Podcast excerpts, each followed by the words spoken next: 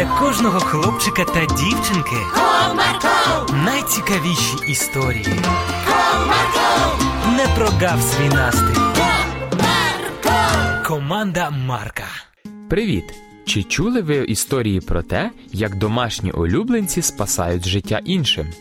Саме про такого улюбленця, пса Джекі, сьогодні історія.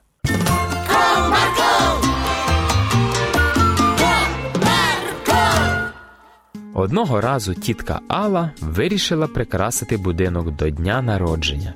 У цей день до неї мали приїхати діти та онуки. наче все готово. Пиріг спечений, їсти наварено. Залишилось лише гирлянду вчепити і все.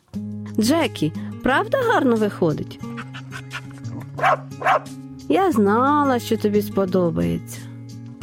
Ой, Вмить жінці стало погано, і вона впала непритомно на землю, а Джекі розгублено почав гавкотіти.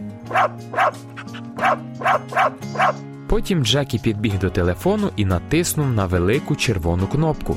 Спочатку пішли гудки, а потім слухавку підняв працівник рятувальної служби. Доброго дня. Ви зателефонували у службу порятунку 112. Чим ми можемо допомогти? Нічого не розумію. Олю, послухай ще ти. Схоже, хтось жартує. Алло, доброго дня. Схоже, щось трапилося. Ти помітив, як довго гавчить пес, наче кличе на допомогу? Зараз спробую дізнатися адресу за номером телефону і відправимо туди групу патрульних перевірити, що і як. Так, обов'язково потрібно перевірити, бо якісь дивні відчуття. Через деякий час адреса була встановлена, і оператор зв'язався з службою патрульних. Необхідно перевірити, чи все в порядку за адресою Туранського 10. Ситуація невідома, але може знадобитися допомога медиків. Я вас зрозумів, виїжджаємо. Незабаром команда патрульних прибула за вказаною адресою. Це поліція, є хто вдома? Схоже, нікого немає, але собака дуже дивно себе поводить. Спробуємо увійти. Глянь, задні двері відчинено. За мною. Патрульні увійшли до будинку і побачили жінку в непритомному стані на підлозі. Я огляну будинок, а ти викликай швидку. Схоже, потрібна екстрена допомога. Це патрульна бригада 317. Потрібна термінова допомога медиків. Жінка в непритомному стані. Виклик прийнято. 10 хвилин і ми на місці. Патрульний підійшов до Джекі і погладив її. Розумна собака, молодець. Але як ти зателефонувала в службу порятунку? А ось і відповідь на твоє запитання. Бачиш ту велику червону кнопку? Схоже на неї пес і натиснув. Ми на місці. А де потерпіла? Ось, проходьте швидше. Схоже, у неї серцевий напад. Ми забираємо її у лікарню.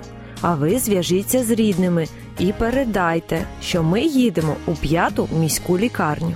Так, звичайно, ми повідомимо. Працівники швидкої разом із тіткою Алою відправилися до лікарні, а патрульна служба залишилась чекати рідних жінки. Доброго дня! Мене звати Анастасія Вікторівна. Ви мені телефонували. Що трапилося?